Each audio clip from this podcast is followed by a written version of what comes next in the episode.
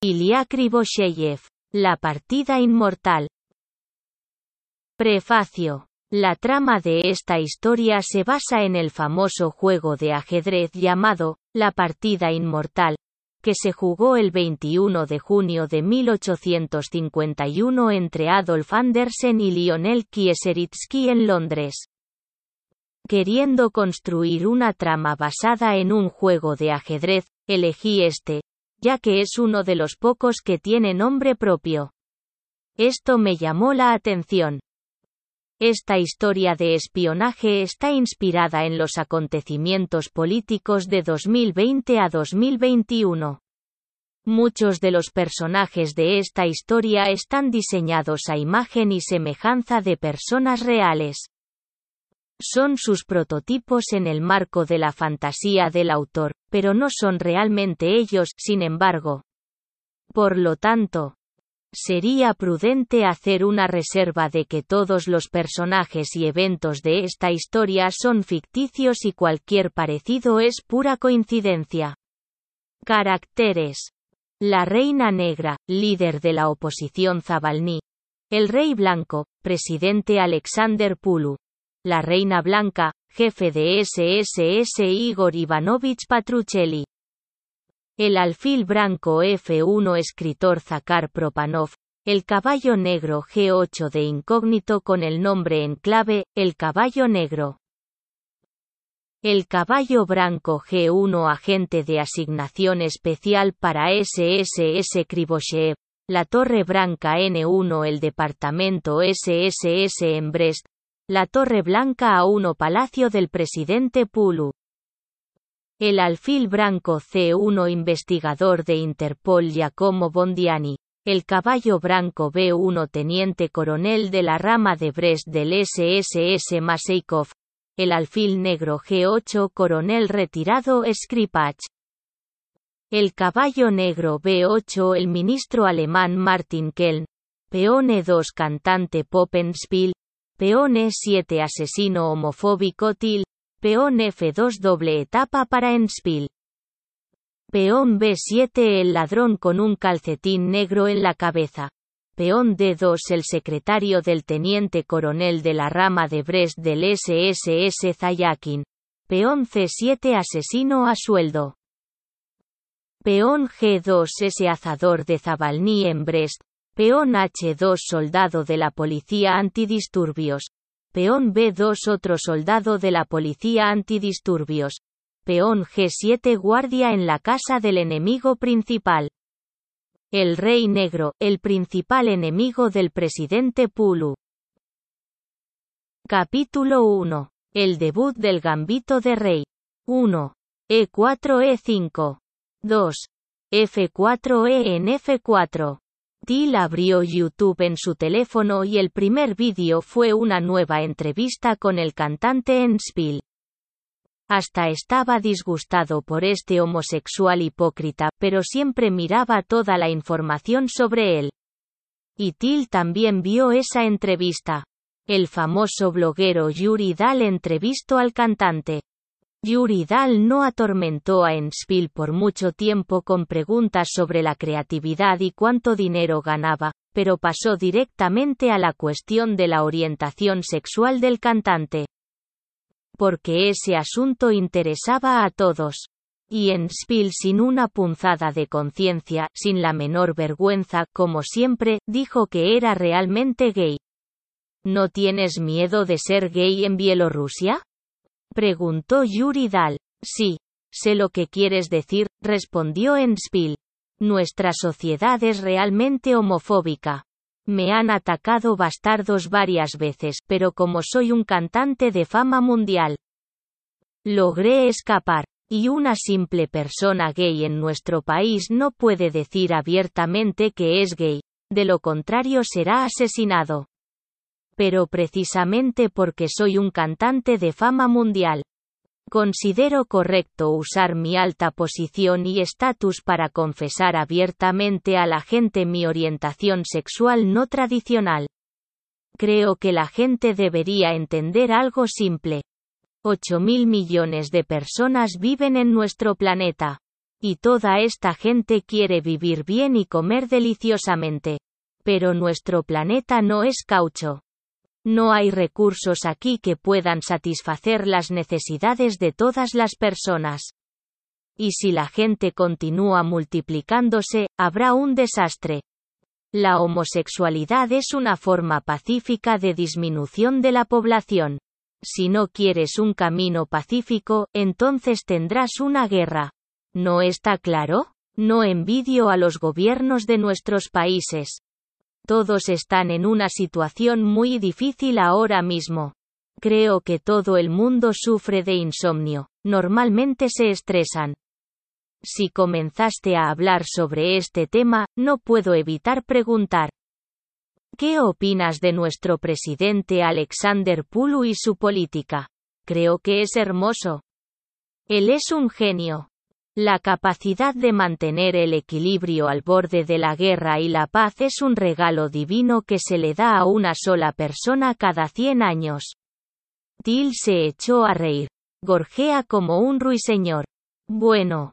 El pájaro no tarda mucho en cantar canciones. ¿Cuáles son tus planes creativos? Continuó la entrevista con Yuri Dal. Trabaja y vuelve a trabajar, respondió Enspil. Ahora tengo una agenda de giras muy ocupada. En una semana, voy a hacer una gira por Alemania. Una semana después, un avión con una estrella de fama mundial aterrizó en Berlín. En la noche del mismo día, la estrella ofreció un espectáculo en un club de élite. Había muchos fans en el show, la sala estaba llena. La estrella probablemente tuvo muchos fanáticos. No por su voz única, su voz y sus canciones eran mediocres, sino porque todos sus shows fueron un espectáculo de baile increíble. Y el propio cantante demostró movimientos acrobáticos, por ejemplo. Saltos mortales. 40 minutos después del inicio del espectáculo, durante otro salto mortal, una bala salió volando del pasillo oscuro y golpeó la frente del cantante en Spiel. El cuerpo ensangrentado se estrelló contra la pista de baile. A la mañana siguiente, la noticia del asesinato del cantante de fama mundial apareció en todos los medios. Pero por la noche, la televisión alemana fue la primera en refutar. No fue el cantante el que murió, sino su reemplazo. Maldita sea. Calculé mal, hasta maldecir sin ocultar sus emociones cuando vio el reportaje en la televisión. El salto mortal no lo hizo él, sino su respaldo. Capítulo 2. Gambito del alfil. 3. AC4DH4. 4. RF1B5. 5. AMB5. El opositor Zabalny abordó un avión con destino a Brest viajaba con un propósito específico. Animar a la gente a su candidatura a la presidencia del país en las próximas elecciones. Durante varios años, Zabalny desarrolló una actividad política tormentosa en oposición al gobierno actual y personalmente al presidente Pulu, convirtiéndose en el líder de la oposición constantemente expuso al actual gobierno, acusándolo de corrupción y criminalidad, acreditando sus cargos con documentos legales. Hizo un llamado a la población del país para que derrocara al gobierno actual, porque es un monopolio, cada año. Un pequeño círculo de oligarcas encabezado por el presidente se enriquece y la gente se empobrece. La gente del país, por supuesto, simpatizaba con Zabalny. Pero temía la ira del presidente y por lo tanto no se oponía a las autoridades. La gente se calla. Al principio, el presidente Pulu no tomó en serio a Zabalny y lo llamó bufón. Pero Zabalny no se rindió y continuó su lucha contra el actual gobierno. Al final, Zabalny obtuvo buenos resultados, logró organizar su propio partido en Minsk, que ahora tenía oficinas de representación en todas las ciudades principales del país, Brest, Gomel, Vitebsk, Grodno, Mogilev, Bobruisk, Baranovichi. En otras palabras, el partido creció mucho y ahora ya era una amenaza para el régimen actual. Y en vísperas de las elecciones, Zavalny hizo un gran recorrido por todas las grandes ciudades del país para inducir a la población a votar en contra del presidente Pulu, su equipo de oligarcas y su monopolio.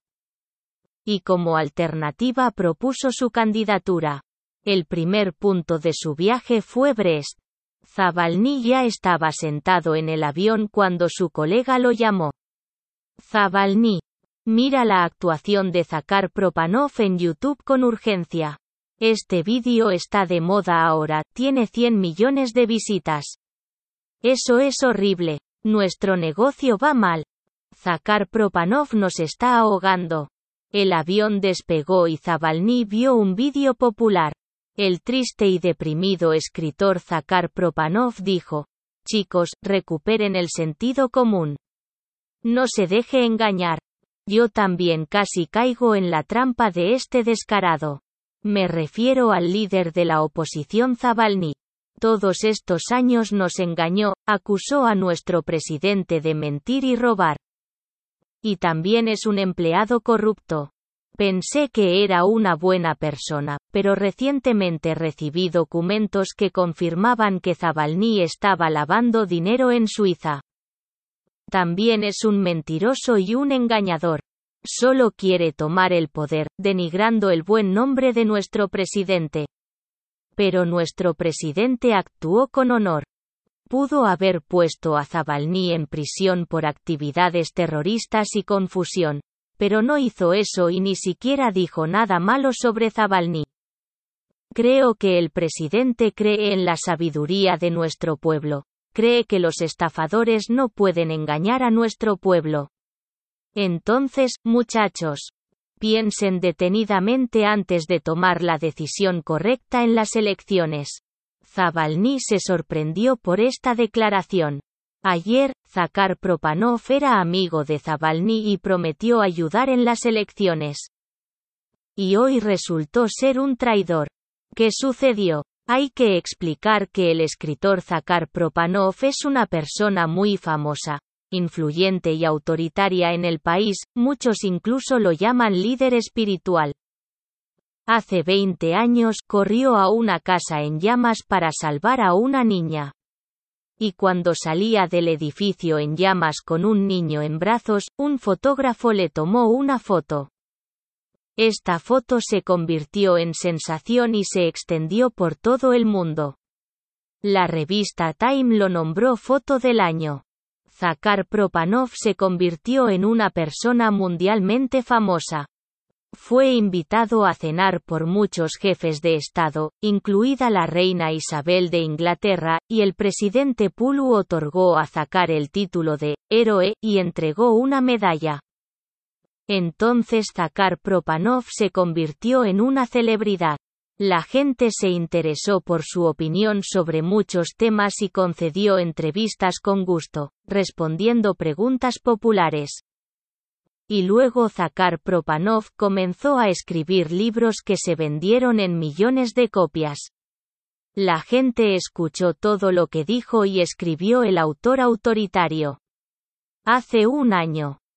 Zakar Propanov llamó a Zabalny y le ofreció su apoyo, porque creía que Zabalny estaba haciendo una obra noble, salvando al pueblo de las garras depredadoras del capitalismo. Zabalny aceptó con gusto la amistad de Zakar, porque entendió que si el escritor Propanov le dice a la gente que Zabalny es bueno, la gente creerá y no dudará. ¿Qué ha pasado ahora? ¿Por qué cambió la opinión de Zakar? Lo que debería ayudar a Zabalny ahora se ha vuelto en su contra. ¿Por qué Propanov traicionó a Zabalny? Esto es lo que sucedió. Por la noche, el presidente Pulu llamó a Zakar.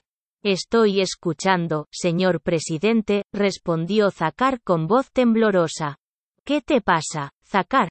dijo el presidente Pulu. Me parece que olvidaste quién te hizo famoso. Miles de personas rescatan a niñas de casas en llamas.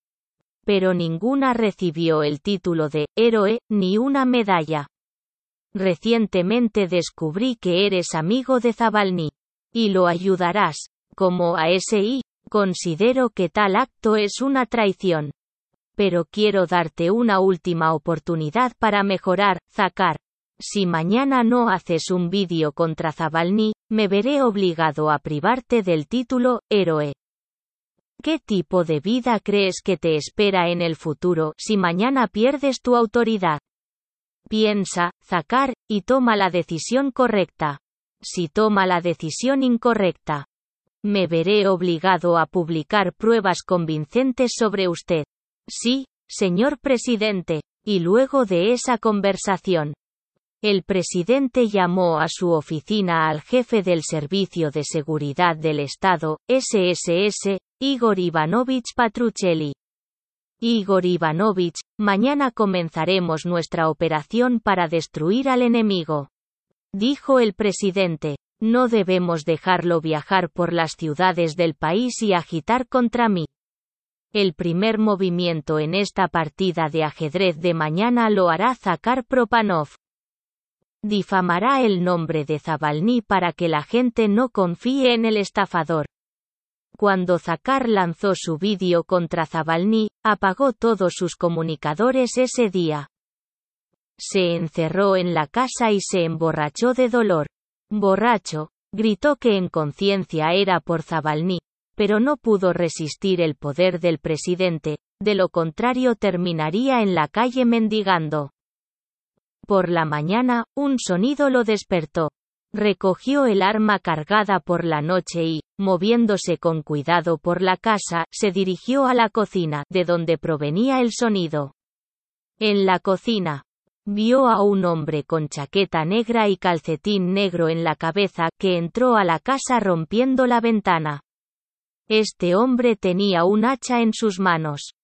El hombre también vio a Zakar y se le acercó con un hacha, gritando furiosamente, Muere, traidor.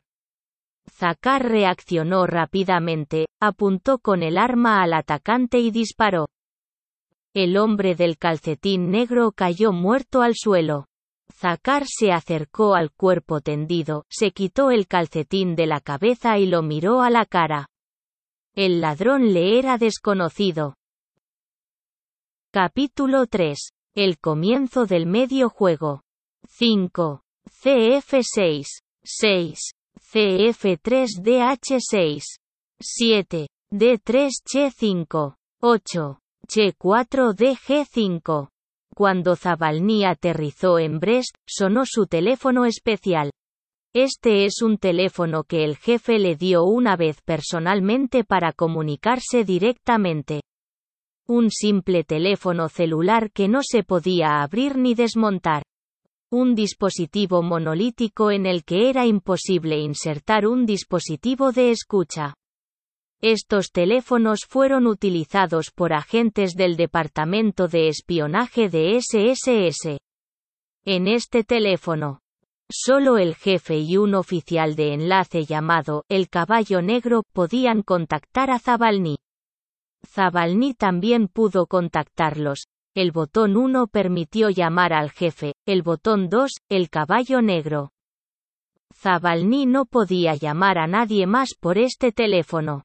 Además, Zabalny tenía instrucciones sobre cómo destruir este teléfono en caso de ser detenido por las autoridades del país o los servicios especiales, una combinación de los números del día mes y año del nacimiento de Zabalny, cuya marcación bloqueó por completo el sistema interno del teléfono blindado.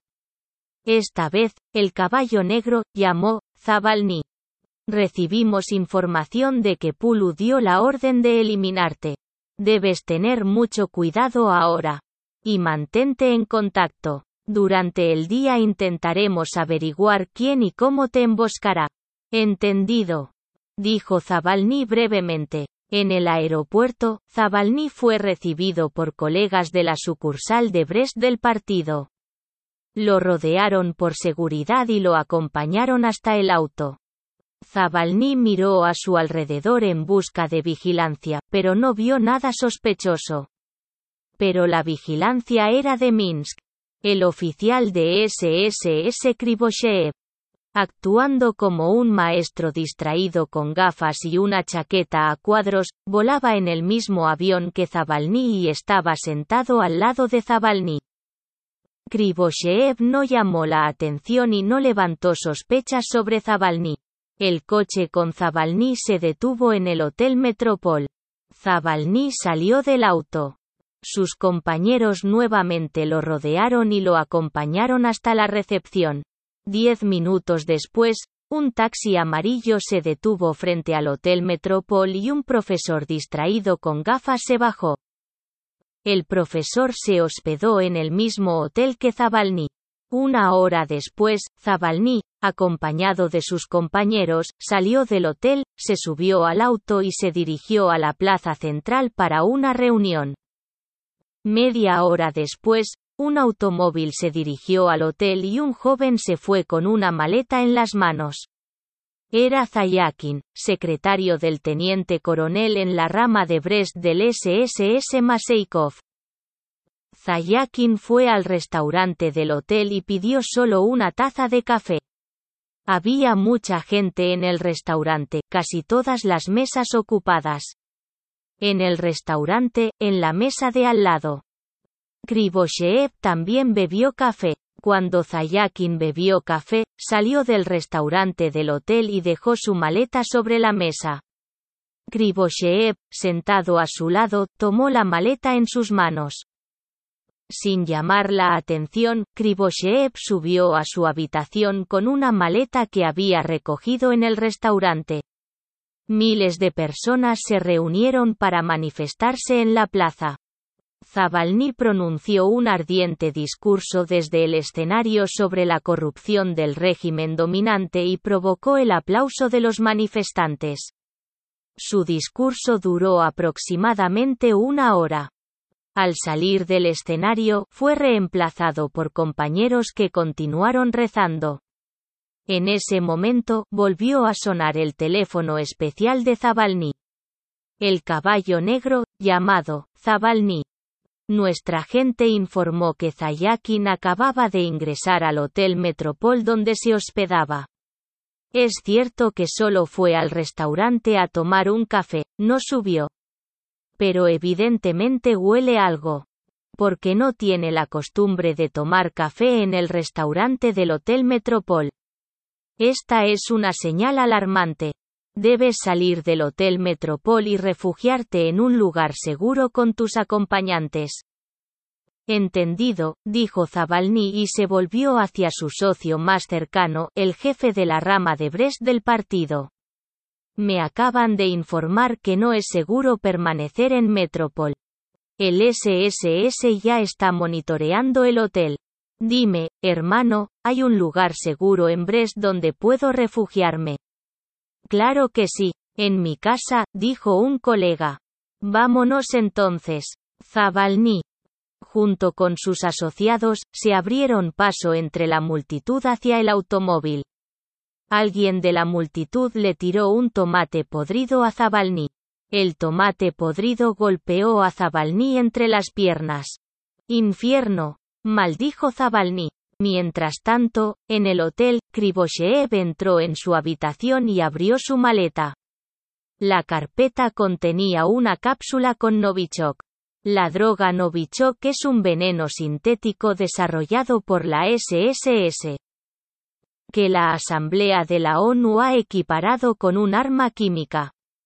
Este peligroso veneno, que golpea la piel humana, envenena el cuerpo y no deja rastro con la ayuda de este fármaco. Los agentes del SSS eliminaron a muchos oponentes, pero nadie pudo probarlo, ya que el veneno no fue detectado durante la autopsia. Y Krivoshev ahora tenía que hacer su trabajo. Aplicar una droga misteriosa a Zabalny. Krivoshev se guardó la cápsula en el bolsillo de la chaqueta, se puso guantes médicos, tomó la llave maestra. Salió al pasillo y se dirigió a la puerta de la habitación donde se alojaba Zabalny. Con la ayuda de una llave maestra, abrió tranquilamente la puerta y entró en la habitación. Actuó de forma rápida y profesional. Abrió una maleta con las cosas de Zabalny y puso sus pantalones y bragas sobre la cama. El conjunto incluía un par de pantalones y cinco bragas azules.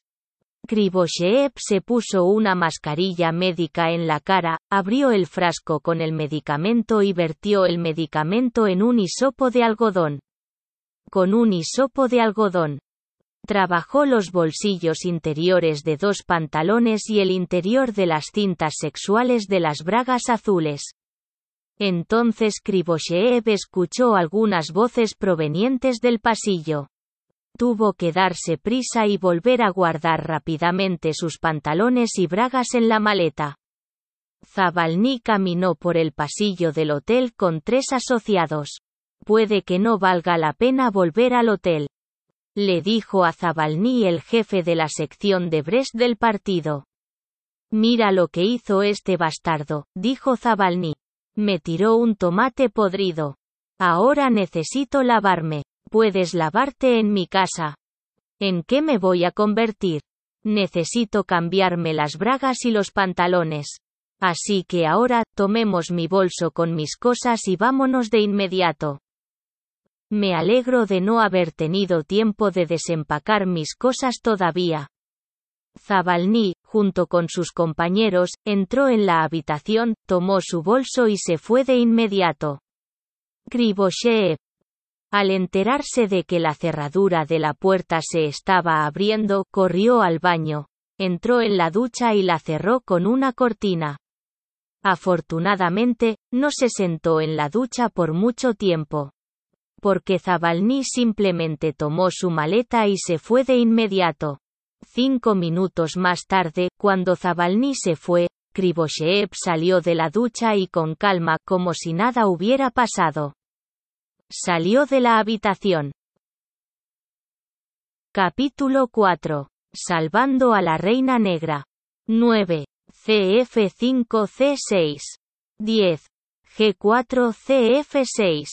11. TG1C en B5. 12.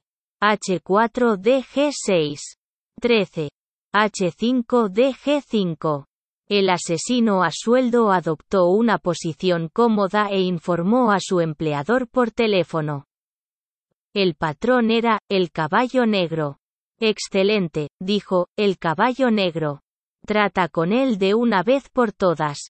Sí, dijo el asesino y apuntó su arma al objetivo. Su objetivo era el escritor Zakar Propanov.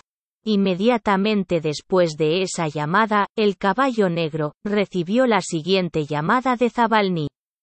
En ese momento, Zabalny, con una maleta en las manos y en compañía de asociados, salió del hotel y se subió al auto. Cuando el automóvil de Zabalny salió del hotel, otro automóvil también arrancó y siguió al automóvil de Zabalny. Zabalny notó la vigilancia y se lo comunicó al caballo negro, la cola SSS de Brest me persigue. ¿Qué hacer? Las cosas van mal. Respondió, el caballo negro. Recibieron una orden del presidente para eliminarlo. Necesitas correr ahora. No solo de Brest, sino durante un tiempo del campo. Ahora llamaré a nuestro aliado que podrá recogerte en Brest en helicóptero por la noche. No tienes otra opción, pero tienes que aguantar hasta la noche. Entendido, dijo Zabalny y le gritó al colega que conducía. Conduce hasta la plaza. Tengo una idea de cómo mantener el SSS hasta la noche. El automóvil de Zabalny aceleró por la carretera a gran velocidad, y el automóvil que lo seguía no se quedó atrás. La persecución ha comenzado. Continuó el mitin en la plaza. El número de personas no disminuyó, al contrario, parecía haber más gente, aunque Zabalny abandonó la manifestación. Pero ahora está de regreso. El coche de Zabalny se detuvo repentinamente al borde de la plaza. Zabalny se bajó del auto y corrió entre la multitud. Diciendo, abran paso, al escenario donde sus compañeros eran los oradores. La gente se separa. Zabalny corrió al escenario, tomó el micrófono y gritó, gente. Casi me matan los oficiales de SSS. Están cometiendo crímenes. Castiguemos juntos al ejército de criminales. El coro empezó a gritar, abajo el SSS, y levanta las manos a tiempo. Gente, seguime, gritó en el micrófono Zabalny. Zabalny caminó por el camino hacia el departamento de SSS, y la columna humana lo siguió gritando, abajo el SSS. Cuando la gente se acercó al departamento, vieron que la policía antidisturbios ya los estaba esperando. La policía antidisturbios comenzó a golpear a la gente con porras. Alguien de la multitud arrojó un cóctel molotov al equipo antidisturbios.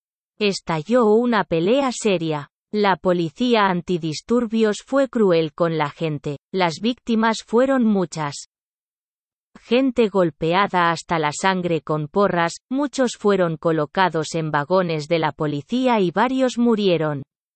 Al mismo tiempo, el asesino disparó contra Zakar Propanov y llamó, el caballo negro. Estoy informando. Se ha logrado el objetivo. Objeto eliminado. Zabalny logró esconderse entre la multitud. Quería escapar, pero un policía antidisturbios se dio cuenta y se lanzó sobre él. Porque habían recibido instrucciones de atrapar a Zabalny vivo o muerto.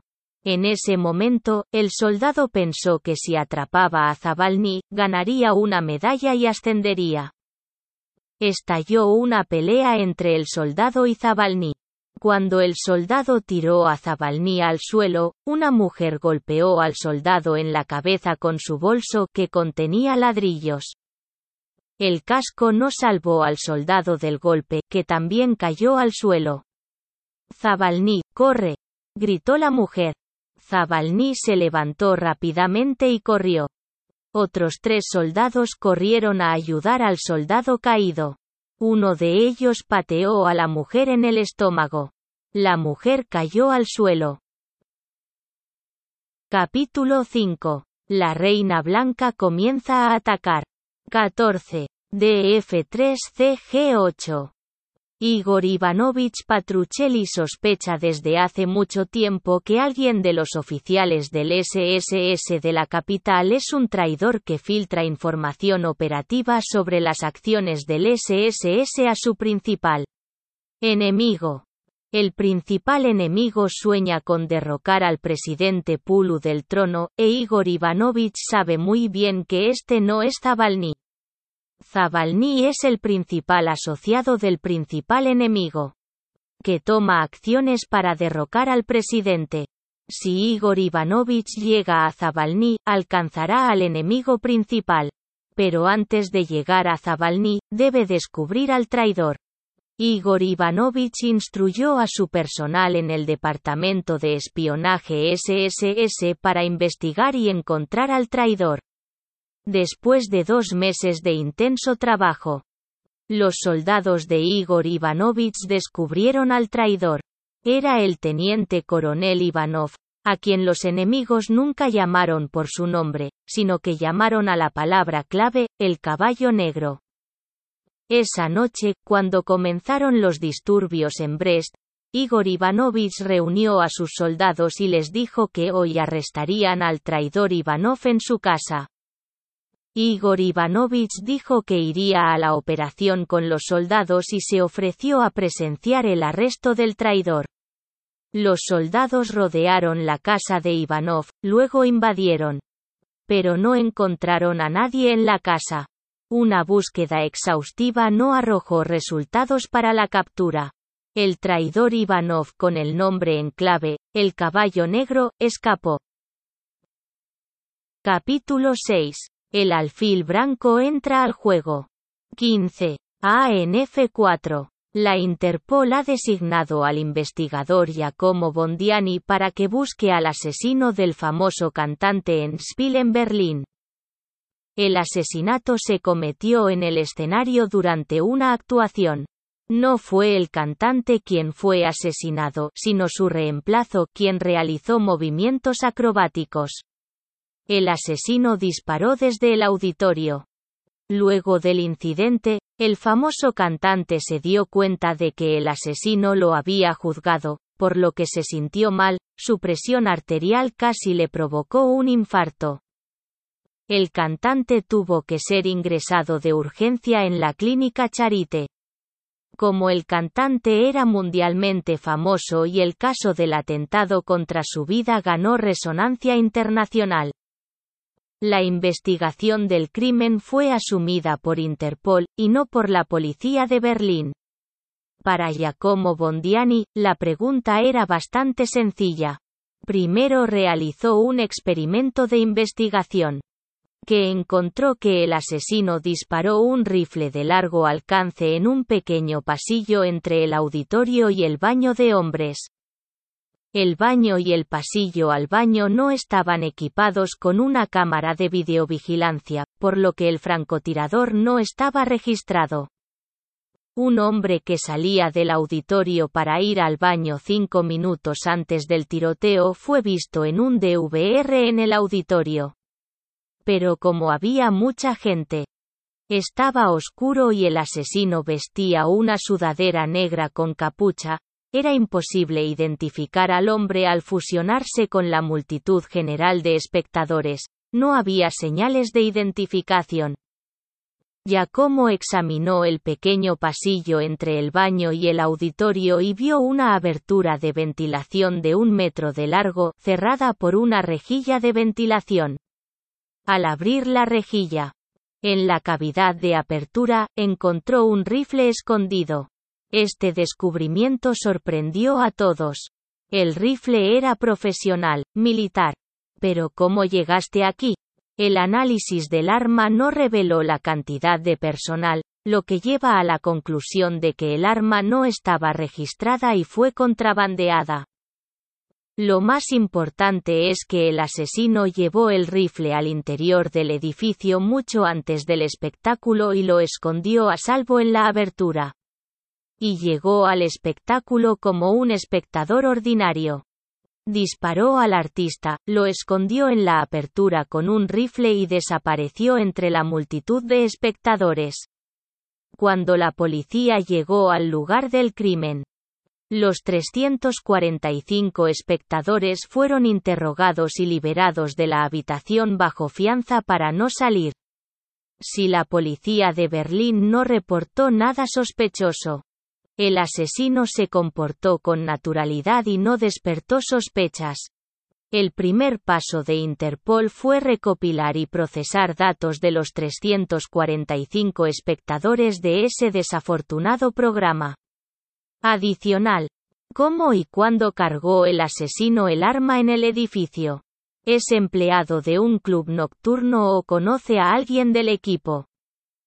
La segunda etapa de Interpol fue la recopilación y procesamiento de datos de todos los empleados de la discoteca. Afortunadamente, no había muchos empleados, solo 20. Giacomo sospechaba de Amy una de las administradoras del club nocturno.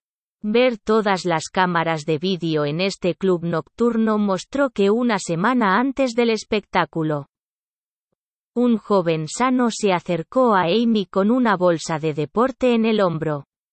Amy dejó que el hombre entrara al club y el hombre entró al baño del auditorio como lo muestran las cámaras de vídeo. Le preguntaron a Amy, sí, de hecho, una semana antes del espectáculo, su novio Till se fue a trabajar. Amy se había quedado sin turno y Till la recogió al final del día porque se habían ido de picnic. Como habían acordado el día anterior. Estaba en la lista de espectadores del programa. Giacomo no tenía más dudas de que Till le había disparado al artista. ¿Por qué no tomó el arma para ocultar las pruebas? Porque no tuvo oportunidad. Inmediatamente después de ese espectáculo, el club fue sellado por la policía y nadie, excepto la policía, entró en él. Ni siquiera los empleados. Giacomo pensó que tal vez Till contaba con deshacerse de las pruebas más tarde, si la policía no las captaba primero. La Interpol, dirigida por Giacomo Bondiani, llevó a cabo una investigación analítica de este crimen. Y el arresto de Till ya fue llevado a cabo por la policía de Berlín. Habiendo recibido datos de la investigación y una orden de arresto de Interpol. Cuando la policía le tendió una emboscada a la casa de Till, Till trató de resistir y respondió.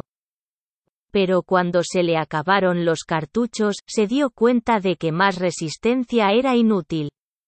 Voluntariamente se subió bajo el fuego de la policía y murió. No pudimos salvarlo. Capítulo 7. El alfil negra entra al juego. 15. DF6. 16. CC3 antes de Cristo 5. 17. CD5D en B2. Zabalny logró escapar de la persecución. Encontró un escondite, y desde el escondite llamó a su colega. Quien lo llevó a la plaza de concentración.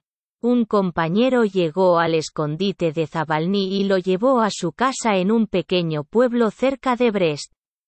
Pero cuando Zabalny llamó a su colega, la SSS rastreó su llamada y luego su movimiento. Cuando Zabalny llegó al pueblo cinco minutos más tarde, el teniente coronel de las SSS Maseikov de Brest ya sabía su paradero. Igor Ivanovich. Estoy informando, Maseikov tenía una conexión directa con el jefe de SSS.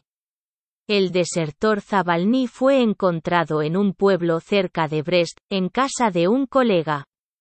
Espero tus nuevas instrucciones. Atrapa al bastardo ahora mismo, gritó Patruchelli. Y entregado a Minsk. ¿Vivo o muerto? Sí, señor, saludó Maseikov.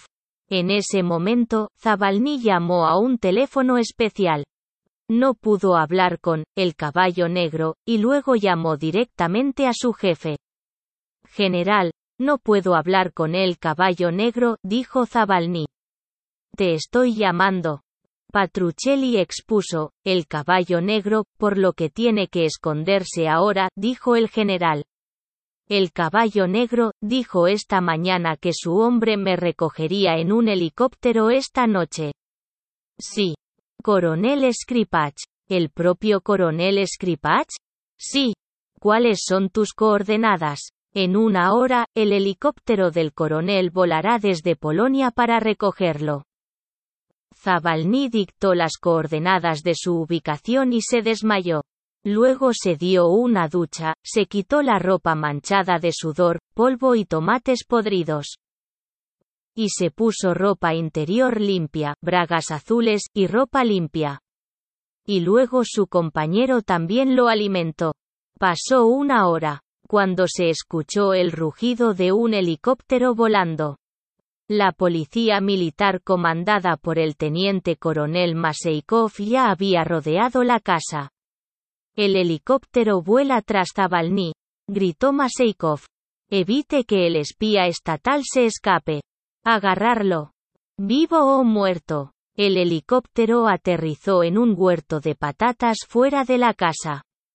Zabalny corrió hacia el helicóptero y su colega se despidió de él. Zabalny, buena suerte. Pero en ese momento la policía antidisturbios corrió al jardín y comenzó a disparar. Comenzó un tiroteo, alguien desde el helicóptero estaba disparando a la policía antidisturbios. Zabalny también tenía un arma y también disparó contra el escuadrón antidisturbios mientras corría hacia el helicóptero.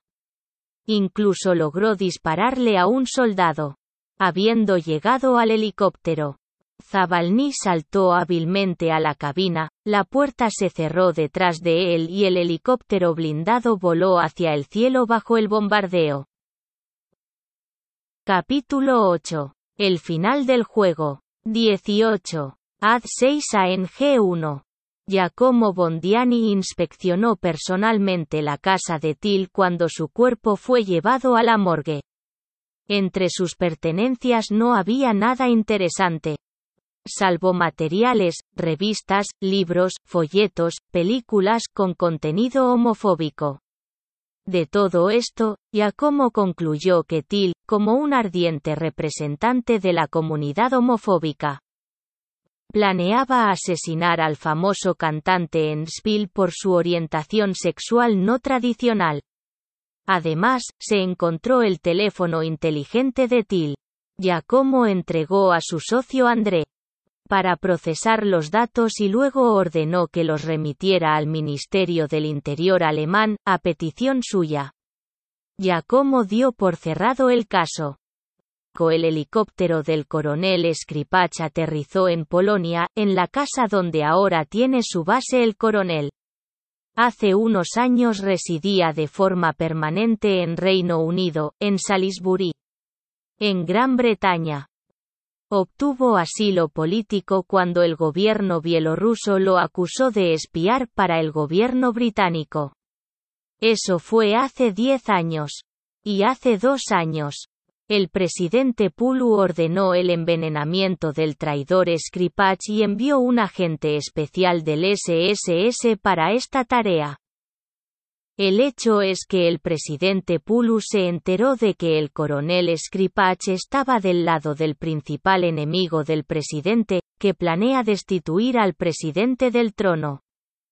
El presidente Pulu ordenó al jefe del SSS Patruccelli eliminar a ambos, pero se desconocía la ubicación del enemigo principal y se conocía el lugar de residencia del Skripach. Cuando el agente de las fuerzas especiales llegó a Salisbury, la inteligencia británica sospechó que algo andaba mal y puso al agente bajo vigilancia. El agente logró envenenar al coronel Skripach. Pero cuando intentó huir del país, la policía británica lo capturó y demostró que había envenenado al coronel Skripach con veneno de Novichok. El coronel Skripach se salvó, el gobierno británico provocó un motín en todo el mundo, acusándolo indirectamente de intentar asesinar al último dictador de Europa. El presidente Pulu hizo una declaración esa vez, colegas. Sus acusaciones son infundadas. Hasta que no presente pruebas de mi participación en el intento de asesinato del coronel, le prohíbo que me calumnie. Desde entonces, el coronel sobreviviente Skripach ha cambiado frecuentemente de lugar de residencia. Ahora se ha establecido en Polonia. El coronel Skripach y Zabalny entraron en la casa. El coronel sirvió whisky para él y el invitado. Zabalny, lo felicito por la exitosa culminación de la operación, dijo el coronel. Lograste despertar a la gente asustada. Ahora, en todo Bielorrusia, han comenzado levantamientos populares masivos y enfrentamientos con la policía antidisturbios. Digo que ahora estoy entrando en la lucha contra el régimen y personalmente con el presidente Pulu. Sabes muy bien que tengo cuentas personales con él. No es casualidad que ahora viva en Polonia. Gracias a mis esfuerzos, hace algún tiempo, se instaló un poderoso artefacto explosivo en el edificio del departamento SSS en Brest. Ahora, cuando el SSS esté completamente ocupado con el levantamiento popular, volaré el departamento de Brest. El SSS no adivinará de inmediato que la explosión fue obra mía. Esto me permitirá ahorrar tiempo y hacer explotar el departamento de SSS en otra ciudad. Mirar. El coronel se acercó a una mesa en la que había una caja de madera. El coronel quitó la tapa de la caja que contenía el botón. Apretó este botón. Eso es todo, continuó el coronel. Ahora, en Brest, el departamento de SSS se ha disparado. Espero que Maseikov también esté consumiendo la llama. Mañana por la mañana, todos los canales de televisión del mundo hablarán de esta explosión. Zabalny se sonrojó y se sentó en una silla. Comenzó a temblar como si tuviera frío. Algo malo para mí, dijo Zabalny, no con su propia voz. ¿Qué sientes? preguntó el coronel. Dolor en todo el cuerpo, dijo Zabalny con dificultad. Tiene exactamente los mismos síntomas que tuve en Salisbury cuando me envenenaron con Novichok. Parece que también te envenenaron, Zabalny. El coronel llamó a su piloto de helicóptero. Arranque el helicóptero con urgencia. Volamos a Alemania. Zabalny fue envenenado con Novichok. Solo puede ser rescatado en la clínica Charite en Berlín. Capítulo 9. El final del juego continúa. 19. E5D en A1. 20. Re 2K6. 21. C en G7 Road 8 se produjeron disturbios masivos en Bielorrusia, la gente se rebeló contra el presidente, el gobierno y el SSS. El departamento de SSS en Brest incluso resultó dañado. Durante la explosión, el teniente coronel Maseikov no estaba en el edificio, por lo que sobrevivió. La noticia de las acciones revolucionarias del pueblo bielorruso contra el gobierno como una sensación circuló en los medios de comunicación mundiales. Las acciones revolucionarias continuaron durante una semana. La policía antidisturbios logró reprimir a la gente obstinada y evitar los disturbios. Después del final de los disturbios en Minsk, el cantante Enspil regresó de Berlín. Llamó a la secretaria del jefe de SSS y pidió hablar con Patruchelli, porque traía información importante de Berlín. La secretaria pidió esperar al cantante cuando Igor Ivanovich lo llamó. Patruchelli llamó al cantante de Enspil un día después. Igor Ivanovich, cuando casi me matan en Berlín. Me sentí mal y me llevaron a la clínica Charite, dijo el cantante Enspil. Dos días después, un helicóptero ingresó a la clínica y trajeron a un paciente. Por la mañana. Vi las noticias en la televisión. Además del hecho de que comenzaron los disturbios masivos en Bielorrusia, se informó que Zabalny fue envenenado y fue llevado a Alemania para la clínica Charite. Entonces me imaginé que el paciente que traían en helicóptero por la noche era Zabalny. Y, y el hecho de que al día siguiente un hombre vino a mi habitación y dijo eso. Cuando regrese a Minsk, Necesito llamarlos y decirles que pronto se lanzará en YouTube un documental de investigación de Zabalny, en el que expone las actividades criminales de nuestro presidente contra el pueblo. Esta película comprometedora se filmó con anticipación y los asociados de Zabalny se vieron obligados a publicarla en caso de que algo le sucediera a Zabalny. El hombre dijo que este incidente había ocurrido. Zabalny fue envenenado y no es cierto que sobrevivirá. Ahora está en coma en la clínica Charite. Está bien, te escuché, dijo Patruchelli. Gracias por la información. Igor Ivanovich, ¿habrá alguna recompensa para mí por servir en interés de nuestro país? ¿Y el artista popular de nuestro país? ¿El artista merecido de nuestro país no es suficiente para ti? Me gustaría tener el artista popular de nuestro país. No te preocupes, en Spiel, recibirás todo lo que te corresponde. Estar sano. Al día siguiente de esa conversación, se lanzó en YouTube el documental de Zabalny, el palacio griego del presidente Pulu, que se convirtió en la apoteosis de las actividades de investigación y exposición de la oposición. Durante muchos años, Zabalny expuso a todos los funcionarios y estadistas bielorrusia sobre la corrupción, y ahora ha expuesto la punta de este iceberg, el presidente Pulu. No tiene a nadie más a quien exponer. La película fue vista en todo el mundo y en una semana alcanzó los 200 millones de visitas en YouTube. En una conferencia de prensa, el presidente Pulu Cuando un periodista le preguntó qué pensaba de la película, respondió brevemente, eso es calumnia y mentira sin fundamento. Ahora estoy convencido de que este opositor que hizo la película es un agente de los servicios especiales estadounidenses. Sé que los estadounidenses nos envidian. Que tenemos una posición política y económica estable en el país. Por tanto, se ven envueltos en intrigas, sobornando a todo tipo de sinvergüenzas para desestabilizar nuestra estabilidad. La siguiente noticia vino del ministro alemán Martin Kelln, quien hizo una declaración oficial de que el gobierno alemán había recibido el resultado del análisis del examen del paciente berlinés Zavalny. Las pruebas de laboratorio mostraron que Zavalny fue envenenado por Novichok. En Bielorrusia, los disturbios y enfrentamientos con la policía antidisturbios comenzaron de nuevo.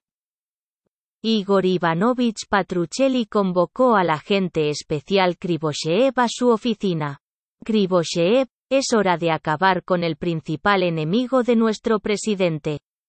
De nuestros colegas occidentales. Finalmente recibimos información sobre su paradero. Resulta que todo este tiempo estuvo escondido en Alemania. ¿Quién lo hubiera pensado? Todos pensamos que estaba en algún lugar de Argentina. Krivosheev, usted sabe lo que tiene que hacer, dijo Patruchelli y le entregó a Krivosheev la carpeta de información. Krivosheev, disfrazado de maestro distraído con gafas y una chaqueta a cuadros. Llegó a Dresde y llegó a la casa donde se escondía el enemigo más importante del presidente Pulu. Había un guardia en la casa. Krivosheev tuvo que matar al guardia disparándole para entrar en la casa. Pero cuando entró a la casa, se dio cuenta de que ahora nadie vive en esta casa, porque aquí no tenía ropa, todos los casilleros estaban vacíos. No había nada que engrasar con veneno Novichok. Y si el principal enemigo del presidente Pulu vivía en esta casa, entonces ya había huido.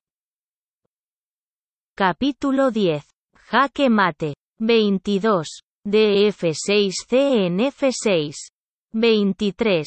AE7. Cuando Igor Ivanovich estaba muy cansado, junto con sus guardaespaldas, abordó un avión privado y voló a su isla privada griega. Que compró hace diez años. Esta vez hizo lo mismo. Necesitaba unos días de descanso antes de comenzar el difícil trabajo. Y tenía mucho trabajo por delante. El pueblo bielorruso siguió furioso e Igor Ivanovich, como jefe de las SSS, tuvo que iniciar un largo proceso de represión contra los rebeldes del régimen actual. Igor Ivanovich, junto con sus guardaespaldas, se bajó del avión y entró en su gran casa en una isla griega. Chicos, dijo Igor Ivanovich a los guardaespaldas. No he dormido en dos días por todos estos eventos. Estoy cansado. Ahora voy a dormir en mi habitación. Y descansa. Toda la casa, el bar y la piscina están a tu disposición. Responde todas las llamadas. Estoy ocupado hoy y te llamaré mañana. Y mañana iremos al mar en un yate antes de regresar a Minsk y nuestro trabajo. Igor Ivanovich subió al segundo piso y entró en su habitación. Cuando encendió la luz, vio frente a él al traidor teniente coronel Ivanov, también conocido como el caballo negro, que le apuntaba con un arma silenciada. ¿Tú estás? Igor Ivanovich se sorprendió. Pero, el caballo negro, no respondió y en su lugar disparó a Igor Ivanovich directamente en la frente. Igor Ivanovich cayó. El caballo negro, se inclinó sobre el cuerpo sin vida y susurró, sabía. Igor Ivanovich, que volarías aquí. Esto te sigue. Siempre llegas a tu isla antes de una gran misión. Así que me preparé. Quizás Pulu nos alcance de nuevo y no podamos tomar el poder en el país. Pero será muy difícil para él resolver todos los problemas sin tu ayuda. Así que duerme bien, Igor Ivanovich. Giacomo Bondiani también fue invitado a la ceremonia anual de premios para los oficiales de Interpol en Lyon este año porque también fue galardonado. El general Luis de Junes de Interpol agradeció a Giacomo por su trabajo, exponiendo a un peligroso criminal y terrorista en todo el mundo, y le entregó la medalla.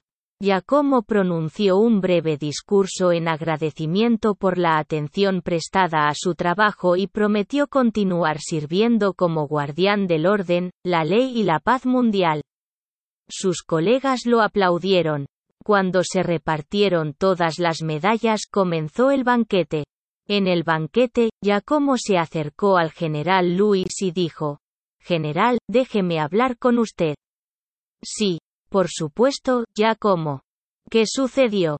General, le estoy muy agradecido por la medalla, pero no entiendo por qué me la otorgaron. Dijiste que expuse a un peligroso criminal y terrorista en todo el mundo. ¿De verdad expuse a este criminal?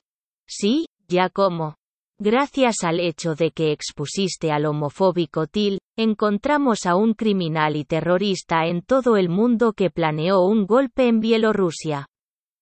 Me refiero al ex general del ejército bielorruso Soberin. Durante muchos años, el general Soberin fue un amigo cercano del presidente de Bielorrusia, Pulu. Y así Soberin decidió tomar el poder en el país y estaba preparando un atentado contra la vida del presidente. Pero el presidente Pulu, junto con el ex jefe de las SSS Patruccelli, se enteró de sus planes e intenciones y expuso al general. El general logró escapar y cubrir todas las huellas detrás de él. Pero estaba en la lista de buscados de Interpol durante muchos años. Nadie pudo localizar al general Soberin. Y cuando le dio los datos del teléfono celular de Til al Ministerio del Interior alemán, finalmente encontramos a Soberin. El caso es que en el teléfono de Til había una correspondencia con un misterioso general. Fue este general quien ordenó al homófobo Til que matara al cantante Enspil y lo patrocinó con dinero y armas. Hasta accedió gustosamente a cumplir con la orden del general, porque se especializó en la captura y destrucción de gays. Por teléfono. Pudimos encontrar la ubicación del general. Se ha establecido vigilancia. La persona perseguida vivía en Dresde con un nombre falso y fue identificada como General Soberin. Aunque, por supuesto, ya no es un general. Ha perdido su estatus. Dicen que no hay ex generales, dijo Giacomo. Eso también es cierto, se rió el general Luis. Como resultado, el general Soberin volvió a tener suerte, logró escapar de Dresde. Pero, como saben, ahora tenemos una tecnología poderosa. Y quien ya haya caído en nuestro gancho en el futuro ya no podrá saltar de él. Según nuestra información, el general Soberin se esconde ahora en algún lugar de Argentina. Ya hemos pasado toda la información sobre el general Soberin al presidente Pulu. Quizás los propios Bielorrusia, sin nuestra ayuda, se ocupen de los criminales y alborotadores de su estado. General. ¿No cree que el presidente de Bielorrusia, Alexander Pulu, también es un criminal? Su propia gente se rebela contra él. Ya como, querido, hablar de política no es asunto tuyo. Su negocio es exponer y capturar a los criminales del mundo.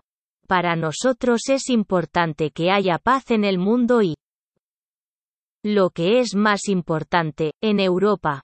Y debemos admitir que Alexander Pulu pudo preservar esta paz en Europa durante muchos años podemos decir que Alexander Pulu es nuestro aliado.